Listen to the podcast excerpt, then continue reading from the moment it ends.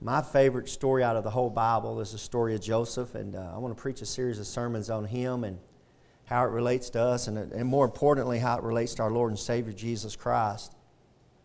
But uh, starting in uh, Genesis chapter 37, verse 1, and it says here, the Word of God says, And Jacob dwelt in the land wherein his father was a stranger in the land of Canaan. These are the generations of Jacob. Joseph, being 17 years old, was feeding the flock with his brethren, and the lad was with, with the, and the lad was with the sons of Bilhah and with the sons of Zilpah, his father's wives, and Joseph brought unto his father their evil report. Now Israel loved Joseph more than all his children, because he was the son of his old age, and he made him a coat of many colors. He made him a coat of many colors. So I want to preach this morning on Joseph, and Joseph as a teenager. Now, Joseph is the greatest type of our Lord and Savior Jesus Christ in the Bible. And what I mean by type is that his life mirrors, mirrors the life of Jesus Christ in so many particulars. It, it's incredible. You, you, every time I study it, it seems like I find a new one. And uh, there's men, men that have found over a hundred of these where, G, where Jesus Christ and Joseph's stories are so much alike it's just uh, it, it, the story of Joseph is a prophecy, really, is a prophecy of Jesus Christ, what's going to happen to him almost 2,000 years, 1,700 years later, when Jesus Christ is born of a virgin and walks on the earth. A lot of things that happens to Jesus Christ happens to Joseph, and Joseph is the greatest type. Now, the name Joseph, the name Joseph means adding. Now, names in the Bible mean something. In the Bible, the, the names meant something, and Joseph means adding. Adding like you're adding something. Joseph means adding, like you're counting something up, you're adding, but you're adding to. And his mom named him Joseph because he was adding to the rest of the flock of children. There were, there were 10 of them, and Joseph is the 11th, and then Benjamin's going to be the 12th, the 12 tribes of Israel. He's the 11th one, and she, he was the first one that was born of his mother, and she was a gift from God, and she called his name, his name Joseph, means adding. Now, Jesus Christ, his whole job walking on this earth is to add people to the kingdom. His whole job was to add people to the kingdom. Now, when you study and read the book of Genesis, you're going to see this, this lineage pop up. And of course, it starts all the way back with Adam, this lineage of, of godly men that God is following and telling the stories of. It's, and there's uh, up to here, it's seven. It's Adam, and, and then Abel comes along, and then Abraham comes from there, and then Isaac, and then Jacob, which was mentioned there in verse 1. And then finally, we have Joseph. You have Adam, Abel, Noah, Abraham, Isaac, Jacob, and then Joseph would be the seventh one. What's interesting about that is here's Joseph way off in Genesis chapter 37. But the Bible, the book, excuse me, the book of Genesis is going to talk more about Joseph and tell more of his story than any of these other characters, including Abraham or Adam. There's not really a whole lot said about Adam, but a lot of the religions, uh, if, if, if, you're a, a, Christian, you know about uh, Abraham. If you're a Jew, you, of course, you uh, trace your uh, religion, you trace your lineage back to Abraham. If you're a, uh, Islam or a Muslim, you trace your lineage back to Abraham through Ishmael. So Abraham's a main focus of so many different religions, but God doesn't talk a lot about him as compared to Joseph, which I, I found that really, really interesting. One of the main stories, one of the main things you as a Christian are going to get out of the story of Joseph is a great truth that a lot of young Christians don't get is that the Christian life is a life of suffering. And suffering always comes before glory. No matter what the TV tells you, no matter what the world tells you, no matter what musicians or Hollywood stars tell you, suffering comes before glory. You don't get your glory first. You get the suffering, and the suffering comes before glory. All the great men in the Bible suffered in some way or another. David, one of the greatest men in the whole Bible. Uh, Jesus Christ's great great granddad, David, the King David, he suffered so much through his, uh, uh, when he was under Saul, as King Saul was uh, trying to kill him and he ran from Saul. Suffering comes before glory, and as Christians, we need to keep that in mind. And Joseph is going to teach us that great important truth that we get sufferings before glory. And as this world goes on, and some of us have suffered through most of our life, as Christians, we receive Jesus Christ, our Lord and Savior, and uh, it's not a bed of roses, amen. We still have the same ailments. We still get the same diseases. We still get the same uh, heartaches. We still get the same family problems, financial problems. Everybody, a Christian deals with the same thing. But our end is totally different. Our, glo- our end, we're going to end in glory. We're going to end with the glory. And that's what we, but we go through these sufferings. It's a sad thing to suffer through this world. So, and this world is a suffering place. To suffer through this world and then at the end, not get to go to heaven and go to a devil's hell because you wouldn't receive Jesus Christ as your Lord and Savior. That'd be a, be a sad story to tell. So let's start back up at verse 2. These are the generations of Jacob. Joseph, being 17 years old, was feeding the flock. Now, Joseph was a teenager at this time. And Joseph, as a teenager, he's feeding the flock. The first great type of our Lord and Savior shows up here as Joseph is a shepherd. And our Lord and Savior Jesus Christ, he is called the Good Shepherd. He was a shepherd, just like Joseph. He was feeding the flock with his brethren, and the, and the lad was with, with the sons of Bilhah and with the sons of Zilpah, his father's wives. And Joseph brought unto his father their evil report. So Joseph evidently was trying to live a life that was godly, trying to live a life that pleased his father, but his brothers weren't. His brothers weren't. His brothers were, uh, were trying to, uh, evidently, were living an evil life, and he was giving an evil report back to his dad. And what that shows you is, is that Joseph is not like a lot of teenagers.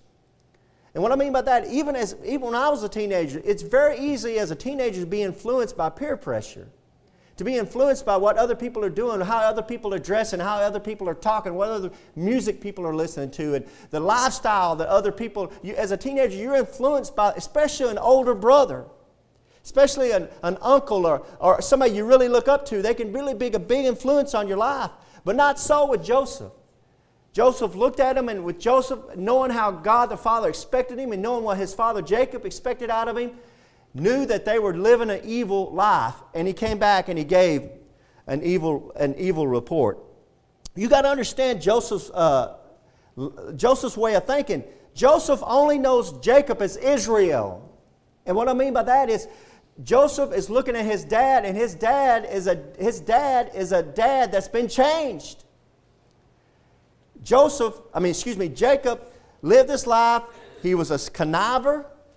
He connived to get the blessing from his dad. J- Jacob was running from his brother Esau. Jacob was a conniver and had all kinds of things going on in his life. And his sons were being born, and they're watching his dad cheat out Laban out of the cattle and do all kinds of weird things like that. Jacob, but when Jacob had to go back and God sent him back, Jacob got right with God. And what I mean by that is when Jacob was going back, he knows I'm about to meet this brother Esau that I really messed over. And Esau's going to try to kill me. So, what does Jacob do? The big man, the strong man, the man of God, what does Jacob do? He sends all the women in front of him. But he makes sure his favorite wife, he sends her at the last with him. But he sends all the other, that way they come in front of Esau, to Esau first. And he sends everybody in front of him. He's out the back. And he sends all these gifts and he sends all this cattle. And he's saying, well, maybe my brother Esau, he'll get all this stuff and he'll be in a good mood when he finally gets to me. Well, the last thing he did is he sent him over. He stayed up on a mountain and God showed up in the form of an angel. And Jacob and that angel started wrestling. And that angel tried to get away, and Jacob's wrestling with this, with this angel. And it, later on says it's God. That's Jesus Christ, theophany, before he, was in, uh, before he was born. And he's wrestling with this angel. And when he's wrestling with that angel, the angel touches his hip and it throws his hip out. But the angel blesses him, and God blesses him right there and changes his name from Jacob to Israel. To this day, they're known as Israelites, the 12 tribes of Israel. So Joseph was born around that time. So Joseph sees his dad not like his brother seen him. His dad was given, being a bad example to his sons. To the rest of, the Jake, uh, rest of Joseph's uh, brothers, he was being a bad example. But to Joseph, he only seen Jacob as a changed man, a man who had wrestled with God and had his name changed. So he sees a holy man. He sees a dad that's a good Christian man. We'd say a good Christian. Today we'd say there's a good Christian man that loves God and tries to attend church and tries to do those things that God would want him to do. And guys, that's one of the sad things about being a, a, a Christian man is when, you're, when you get saved and you have kids, you start thinking about all the bad examples you give your kids when they were younger you didn't raise them in church, or you just you didn't talk about God, or maybe uh, God forbid you would tell them, "Oh, there is no God," you know. And then when you get saved, you're trying to spend the rest of your life straightening things out that you had made a mess of when you were younger with your kids. So these, these, these, these brothers had a bad example and they were living an evil life, but Joseph, he seen his dad in a different light.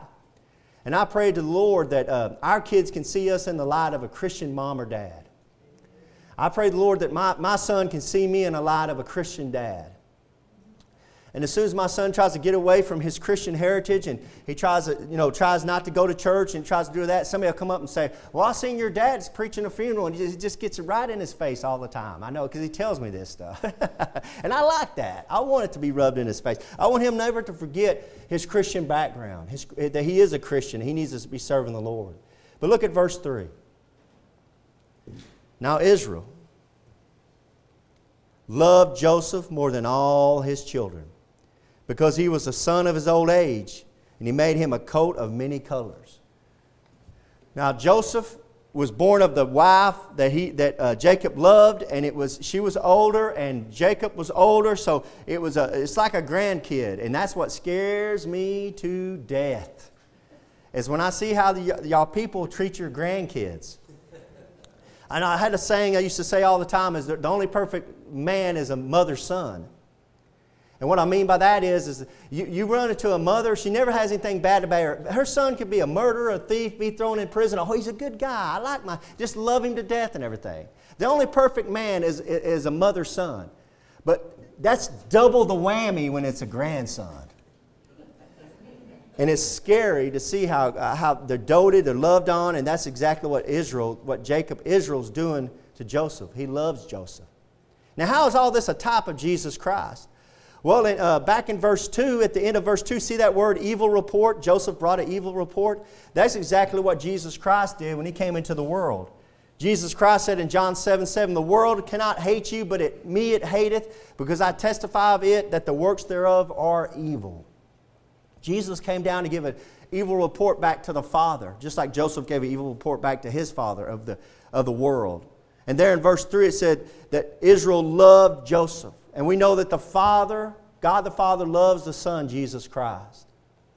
He goes so far as to say that the Bible says there was a voice come down from heaven, and God, God the Father said, This is my beloved Son, in whom I am well pleased.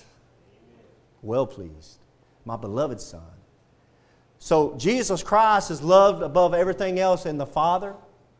And Jesus Christ is so loved by the Father that He's given every kind of authority and all judgments been given to the Son, Jesus Christ. So Joseph is being loved by Jacob like God the Father loves Jesus Christ. And it says there that of his old age at the end of verse 3, and he made him a coat of many colors. Now, Joseph was loved more than any, any of his other brothers, and he was given this coat. Now, this coat was not given to any of the other brothers, it was only given to Joseph. And they're not going to like that, obviously right? Y'all, y'all have siblings, y'all know they don't go well. When you give, when you, you take one sibling, you uh, promote them above the others, especially the youngest one.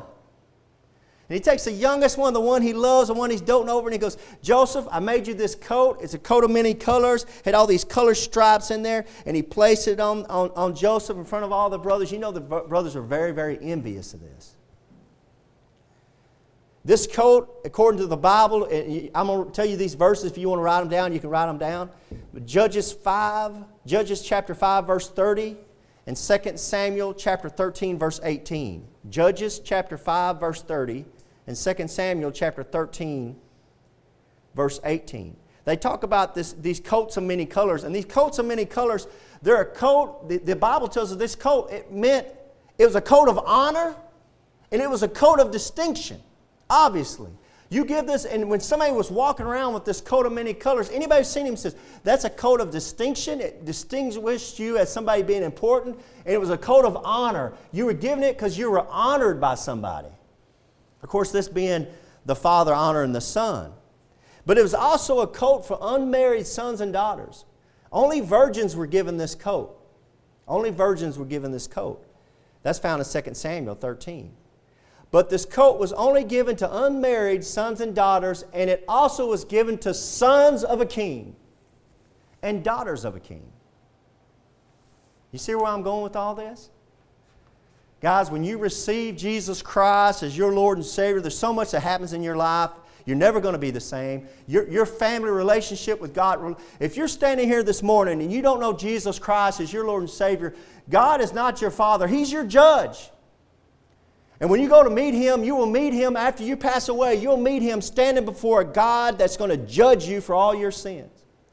That should scare you. It would scare me. But once you receive and take Jesus Christ, your Lord and Savior, and get down and say, I, I take Jesus Christ, my Lord, Savior, save you, save me, Lord, He's going to save you. And at that moment, the Bible says you're born again. That means that you had your first birth through your dad and mom, and you had that first birth, and now you have a second spiritual birth called being born again, and now you're born into the family of God according to the Bible, and now you're a son of God, and now God is no longer your judge, God's your father. That's an incredible relationship that changes in your life. What, is it, what do you mean, Brother? What I mean by that is, is that God, as a judge, can only show justice.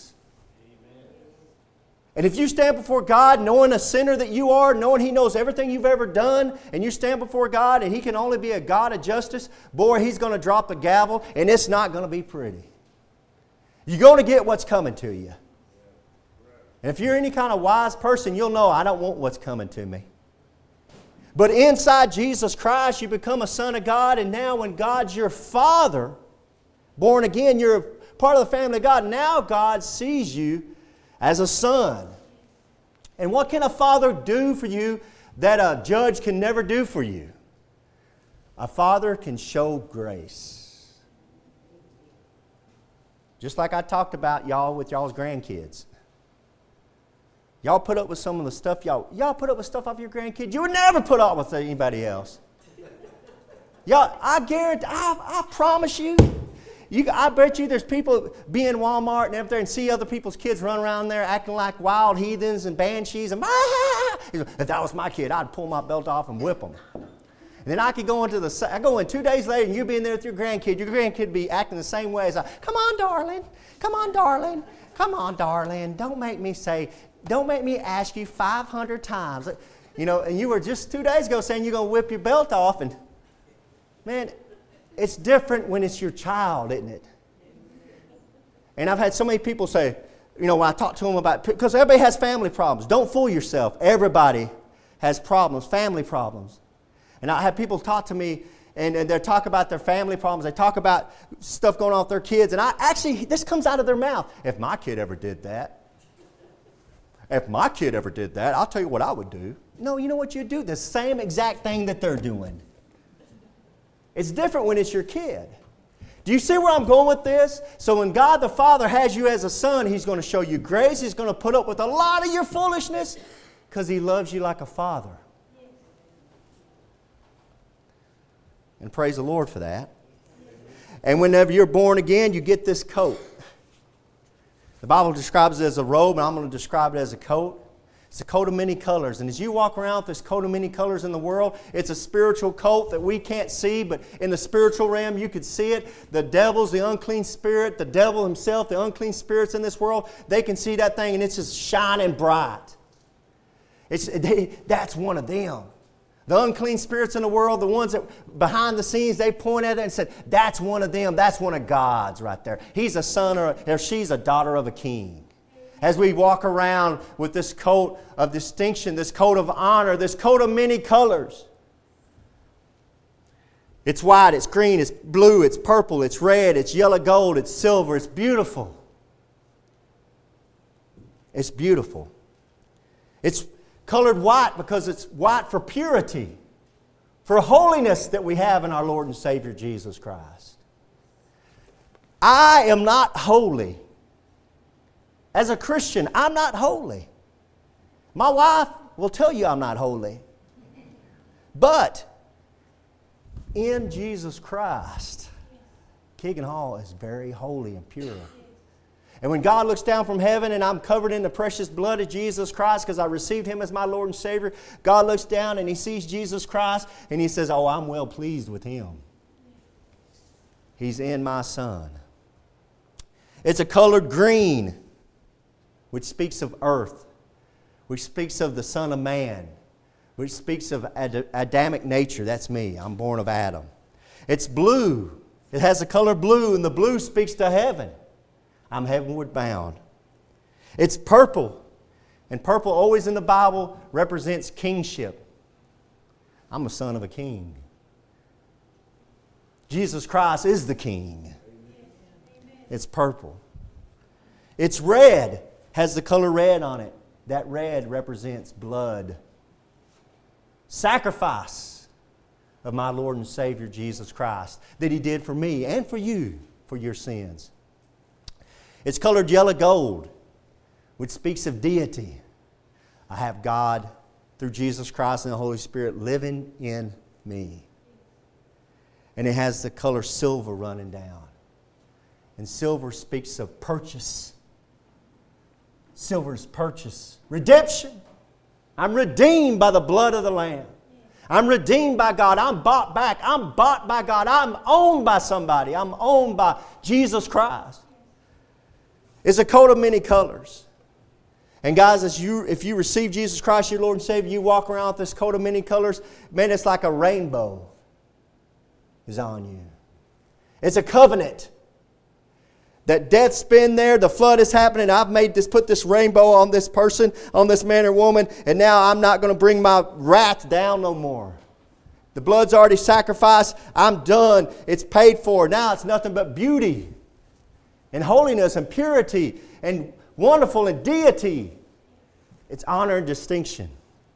Joseph walked around with that. Ooh, wee, don't you know he was loved? Not one bit. You know, when he walked around, and you know, if you're a teenager and you start getting a head, big head like that, what does that make you? It makes you like what you're going to see in the next verse. Look at verse 4. And when, he was, and when his brethren saw that their father loved him more than all his brethren, they hated him could, and could not speak peaceably unto him. Joseph was a young teenager that was hated by his, by the, his loved ones, he was hated by his family, he was hated by the people around him. That's tough on a teenager.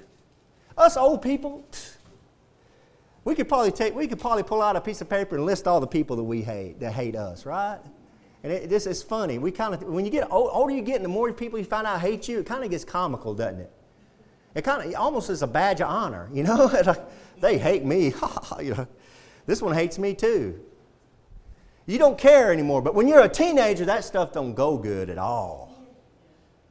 They don't go good at all. And here's Joseph trying to walk around knowing his brother. And notice what, what the Bible makes sure that you understand is it's not a secret hate. Like when Joseph walks by with his coat of many colors, uh, hey, Joseph, and as soon as he walks by, I hate you, I hate you. Look what the Bible says at the end of verse 4. They hated him and could not speak peaceably unto him. They not only hated him, they made sure he knew it. What do you want, Joseph? Get out of here, man. We don't want you to get out, you little brat. Get, get run out of here. You know that's how they talked to him. That's how we talked to our young ones, didn't we? Any of y'all have younger brothers and sisters? Boy, I treated my little sister like a dog. and she still is holding it against me 40 years later. I was mean. I, was, I remember one time we were, I got a soccer ball for Christmas. And I took that soccer ball and I, I, said, I said, I didn't have nobody to play with me. I said, come outside and play, play soccer with me, sis. I don't know how to play soccer. Oh, yeah, come on out here. So we'd get out here and I'd play soccer, and we had the different goals set up, and I'm running, and of course, I just run circles around her. And I'd be scoring and scoring and just having a good old time, and she'd get tired of that real quick. And she'd say, I, I want to go inside. No, no, no, let's keep playing. And I figured it out. So I let her kick the ball, and I had to play really dumb and, and, and, let, and let her score, you know. And I, it bothered me to no end to let her score. But I had to let her score so she would stay out there so I could score another 15 on her, you know. Just you just mistreat you ha- it's in our, at least it's in my nature, to mistreat the younger siblings. How much worse was it when Joseph obviously was getting the coat of many colors and walking around and they hated him and they said it to his face. They said it to his face. You know, Jesus Christ, he was hated without a cause. Our Lord and Savior was hated without a cause. If the world hates you, you know that it hated me before it hated you. Yes. Jesus Christ is hated. To this day, I don't understand why everybody, why the world, why the media hates Jesus Christ so much. What has he ever done? All he, all he preached was love and forgiveness. And he did wonderful works. He's hated without a cause in my mind. Maybe they could explain it to me. Verse 5. Verse 5. Now let's switch gears. And Joseph dreamed a dream. And he told his brethren, and they hated him yet the more. They're going to hate him even more after this. Look what he dreamed. Look what they, they're going to hate his guts. And he said unto them, Here, this is what Joseph said, Hear I pray you this dream which I have dreamed. For behold, we were binding sheaves in the field, and lo, my sheaf arose and also stood upright, and behold, your sheaves stood around about and made obstinance to my sheaf. In other words, bow down to my sheaf. Uh oh, that's not going to work. And his brethren said to him, Shalt thou indeed reign over us? Or shalt thou indeed have dominion over us? And they hated him yet the more for his dreams and for his words. I know how that went over. There's all your brothers that hate your guts, all 10 of them, and you walk up there and you say, Hey guys, I just dreamed a dream last night. And we were out in the field, and your sheaf, it bowed down to my sheaf. And you... don't you know that they hated that kid? don't you know that they hated that kid? Come on, guys. If you think about your, think of, if y'all have any young siblings, I know Carolyn does. If you had some young siblings and they're telling you, one day I'm going to reign over you, you just, you know, just slap them around. Get out of here, little punk. You know, you're not going to reign over us. That's why the Bible says, and it doesn't, it doesn't mince any words. They hated him yet, yet the more. Joseph tells all that he knows about his dreams, and that's a great lesson, Christian. There's a time it is better to keep your mouth shut. There's just a time, even though it's the truth, even though it's the truth, amen. It might be the truth, it might be the, the greatest truth you know sometimes. It's time, there's times it's better just to keep your mouth shut. And teenagers are the worst of that. Teenagers, they're so wonderful when they're like seven and eight. And, and I see them, they come into this church and they're like seven and eight, and they're so wonderful and they're so pure and they're so happy. And then they turn into teenagers, it's like, ah. they're like monsters or something like that. I'm not talking about any of y'all's grandkids, so don't get mad at me. I know how you are about your grandkids. I have a teenager son, and I know exactly what it's like he was loving and caring, and then he turned into a teenager, and then he, everything, everything he knew he was going to tell me, which wasn't much, right? He didn't know how to keep his mouth shut. So that's a great, that's a great uh, lesson for us, and Joseph teaches us a great lesson. Christian, don't act like a teenager.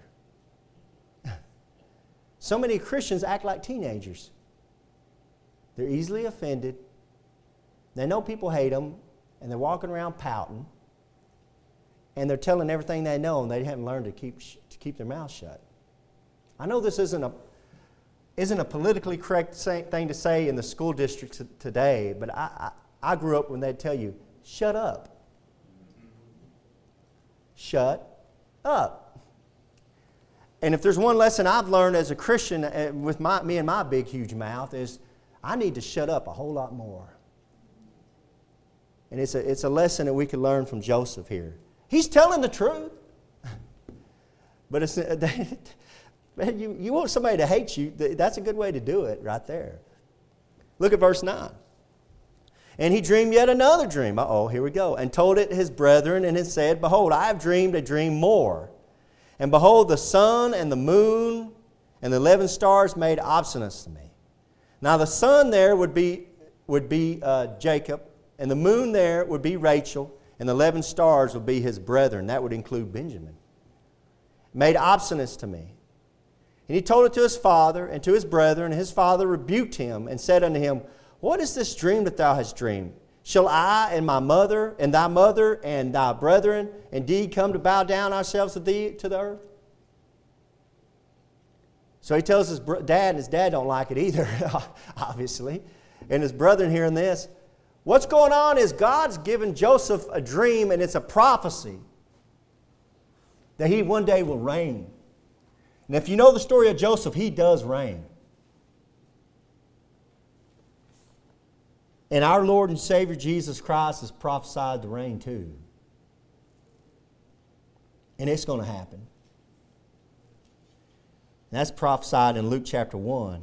So back up in verse 7, it said, We are binding sheaves in the field. That's the earthly reign. And then verse 9, the sun, moon, and stars, that's the heavenly reign. Jesus Christ is going to reign on this earth. He's going to reign in heaven. Jesus Christ is going to reign over everything. If you hadn't gotten it yet this morning, since you walked in this church and we started, uh, uh started up and started preaching, Jesus Christ is everything. and, and I can't tell you enough to get in Jesus Christ. You know, I don't know y'all very well. I don't know some of y'all at all, at all. But uh, if you're dealing with anything in your life, if you're dealing with uh, spiritual issues, you're dealing with any kind of issue, financial, personal, whatever. I don't know what the answer is, but I know the answer through the Word of God is Jesus Christ. I can't uh, help you, but Jesus Christ can. He is the answer. Verse 11. His brother, his brethren envied him, but his father observed the saying. So, in the end, in verse 11, and this is the end of this sermon, it says his brethren envied him. Jesus Christ's reign was questioned, just like Joseph's reign was reign, you know, reign, uh, ruling was questioned. And the brothers and the brethren of Jesus Christ, the Jews questioned Jesus Christ and envied Jesus Christ, just like Joseph was envied by his brothers. And Pilate even seen it. Pilate seen it. When Jesus Christ was took to Pilate to be crucified, Pilate said that he knew that the chief priests had delivered him for envy. They were envious of Jesus Christ. They were envious of his success. They were envious of his love. They were envious of his uh, beauty. They were envious of his words. They were envious of his following. There's so much things we can be envious of. And our brothers and sisters, anybody in this church, you need to listen to me. Envy is that root sin that nobody can see on the outside, but envy can destroy you. Envy is a very, very dangerous sin because it starts out very innocent like, and it's rooted down deep in your heart, and you, it'll pop up and you'll be envious of uh, maybe somebody's a little more successful than you. Maybe somebody's a little bit more beautiful than you. Maybe somebody's a little bit more uh, likable than you. Somebody's a little bit more better, uh, better athlete than you. There's, you know, it goes all the way down the list. And the first sin that was recorded as a murder in the Bible was Cain being envious of Abel. And Cain rose up in his envy and murdered Abel. It's a dangerous, dangerous sin, and we need to be careful of it. Because envy, what happens is envy leads to hate. And you need to root that out of your heart through the power of the Lord Jesus Christ. Say, Lord, I, I, see this sin in my heart of envy, and I need to root it out. I need to stop being envious. And guys, you can't stop. You know how it is. When you get envious of somebody or jealous, it's hard to stop, right? Maybe I'm the only one in here has trouble with that. it's real hard to say, okay, I'm going to just stop being envious. You're going to need the power through the Holy Spirit of the Lord Jesus Christ in you and give you the strength to overcome that sin, that sin of envy. So we're going to stop there with Joseph. And we'll, we'll pick this up on next sermon. We'll stop, we'll stop there with Joseph as his brethren envied him.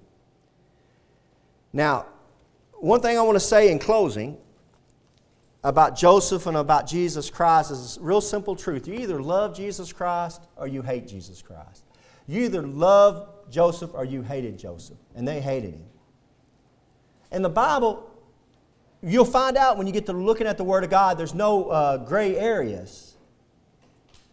And mankind, through religions, try to make gray areas. They'll say, well, there's a heaven and there's a hell, and then the Catholic religion comes and says, okay, well, let's throw in purgatory. Even though there's no basis in the Bible for it, the, the, the little middle ground. So maybe if you go down there, we can pray you up, or you might have to go back down. Or they, they, they try to, they, they try to gray things up. And with God, there's no gray areas. There's heaven and there's hell. There's you either saved or you're lost. It's either love or it's hate. All, uh, there's, God doesn't have a fence you can sit on in His eyes. There's just only one coin, and it's a flip side to each coin. So, as I come to you this morning in closing, I want to say if you don't know Jesus Christ as your Lord and Savior, you're an enemy of God. And you hate God in His eyes. There's no middle ground. You're not going to uh, get to the light, get up there in heaven and get, get before the judgment before you cast into hell and say, "Well, I was thinking about, I was thinking about receiving Jesus. I, I heard about Jesus Christ, but there was something I didn't understand." God's going to say, "It's too late. You had your chance. There's no if, ands, or buts with God." And I can't encourage you enough as we're about to give this invitation to receive Jesus Christ that you're not only, this is not only an invitation to receive Jesus Christ, this is an invitation to reject Jesus Christ. And what I mean by that is, is if you don't know Jesus Christ, your Lord and Savior, you come down the aisle and you, you put your hand in my hand, you say, uh, uh, Pastor, I don't know everything, but I know I'm a sinner and I don't want to go to hell. I'll show you, I'll lead you to Jesus Christ. But if you stay back there and you say, I don't want Jesus Christ, I don't want, that's a rejection in God's eyes. And tomorrow might never come. I just had an uncle pass away last week. I went to see him. He's laying there in, in his deathbed, and it looked bad, but it didn't look that bad, and it wasn't that next day that they called me and said he passed away just like that. Now, y'all know my testimony. I've been around death all my life. I, I don't take life, I, life is very precious to me. Life is very, very precious to me because we don't know how long we have. And I can't encourage you enough not to put off for tomorrow what you can do today. And not only is this an invitation to receive Jesus Christ, like I said, it's an invitation to reject Him. Because when you do nothing, you've rejected Him. And I know the Lord Jesus Christ, this book, and I've studied it for 25 years, this book is not about me. This book is not about any y'all out there that's saved. This book is about the one lost sheep. It's not about the 99 sheep that are found. God's got me. I'm saved. I'm going to heaven. He loves me, but in some sense, He loves you more if you're lost. Because He pities you, pities you. And He knows what you're missing out on. He knows what you're going to miss out on. And you're missing out on His love as a father. I grew up without a father. I grew up without any kind of father figure in my life. And it took me getting saved to understand what it was to have a father love me unconditionally. And to feel the love of the Father in my heart is something I can't explain and I can't give it to you. Only God can give that to you. But as I went through the storms of my life, and I've been through many of them, because we talked about that at the very beginning. At the very beginning, remember I talked about suffering comes before glories. I've gone through all these storms. I've never thought that God has let me down.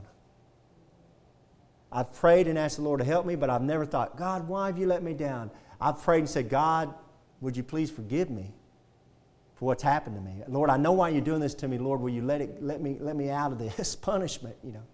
But I've never thought he let me down. And if you don't know Jesus Christ as your Lord and Savior, you don't know God as your Father, I, I really feel sorry for you.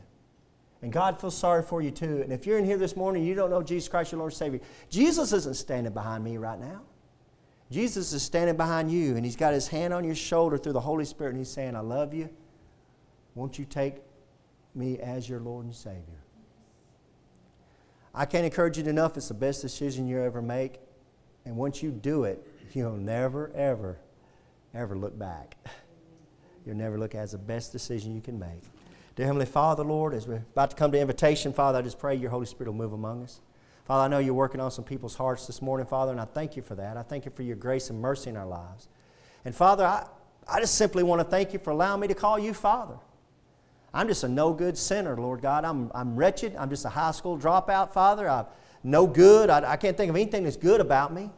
I have a big mouth. I, I have an envious heart, Lord. Uh, I, I sin. But Father, through your grace and mercy, you allow me to be your son, and you want me to call you Father. And Lord, I thank you for your correcting hand. Father, I thank you for loving me and showing me grace in my life. Lord, I thank you for these people, Lord God, that have come into your church to hear your word, Lord. And now, Father, I pray they didn't hear me, they heard you. And Father, I just pray that as we, we thought about this story of Joseph, we thought about how Joseph lived, Lord God, Father, I just pray that Jesus Christ came to the forefront. And Father, I want to thank you for the salvation we have in Jesus Christ. And Father, I want to I want to pray this morning, Lord, as we give this invitation, as we sing these songs, Lord, as that is anybody, if there's anybody, Lord, underneath the sound of my voice, Lord, that needs to make a decision for you, Father, that they'll come on down the aisle, Lord God, and you'll make that, we'll, they'll make that decision. And Father, I want to thank you for what you do in our lives. In Jesus Christ's holy name I pray. Amen. Hello, friends. This is Pastor Keegan Hall of Indian Gap Baptist Church of Indian Gap, Texas. If you'd like to contact us, you can do it at IndianGapBaptist.com. On the internet, it's IndianGapBaptist.com. But I have a question for you. If you died tonight, do you know if you would go to heaven? You know, if you're not sure, let me show you a few verses out of the Bible so you can know if you have eternal life. The Bible says in 1 John chapter 5 verse 13, "These things have I written unto you that believe on the name of the Son of God, that you may know that you have eternal life, and that you may believe on the name of the Son of God." So that verse tells us there that you can know you have eternal life. And I want to show you how you can know that. Jesus Christ talked in John chapter 3, verse 16, and most people have heard this verse For God so loved the world that he gave his only begotten Son, that whosoever believeth in him should not perish, but have everlasting life. Now, that's an amazing verse, of course, talking about how God gave Jesus Christ as a gift to the world, but verse 17 and 18, he went on to say something interesting. For God sent not his Son into the world to condemn the world, but that the world through him might be saved. So the whole reason Jesus Christ came into this world was to save you and to save me and you. But in verse 18, he says something that's amazing. He says that he that believeth on him is not condemned. He's stressing a faith. It's putting your faith into Jesus Christ. But he says there in verse 18, But he that believeth not is condemned already, because he hath not believed in the name of the only begotten Son of God. So he says you're condemned already if you haven't believed in Jesus Christ. It's not like you're going to go to heaven and you're going to stand before God and you're going to have God put your good deeds on the scale and your bad deeds on, on the other side of the scale and He's going to weigh it. And if you've been a good enough person down on this earth, that He'll let you into heaven. It doesn't work that way. Jesus Christ is real explicit here to say that you're condemned already. You need a Savior right now. The Same chapter down in verse 36, it says, He that believeth on the Son hath everlasting life. It goes back to a believe, putting your faith in Jesus Christ as your Lord and Savior. But the verse continues, And he that believeth not the Son shall not see life, but the wrath of God abideth on him. See, it's going on right now. You need a Savior right now. You need to be saved from a devil's hell. Paul sums it up real good here in Romans chapter 10, verse 9 that if thou shalt confess with thy mouth the Lord Jesus, and shalt believe in thine heart that God hath raised him from the dead, thou shalt be saved. It's putting your faith in Jesus Christ from the heart. For with the heart man believeth unto righteousness, and with the mouth confession is made unto salvation. It's very important to confess Jesus Christ because the mouth shows where the heart's at. And in verse 13, he sums it up For whosoever shall call upon the name of the Lord shall be saved. So, friends, as simple as just bowing your head and saying a prayer, something like this Lord, I know I'm a sinner. I know you died on the cross for my sins. I believe you can came up from the grave and are alive right now listening to me. I invite you into my heart to save me. Please save me, Lord Jesus. Amen. If you prayed something similar to that, we'd love to hear from you. You can contact us at IndianGapBaptist.com. And God bless you, and until next time. Casting all your upon Him.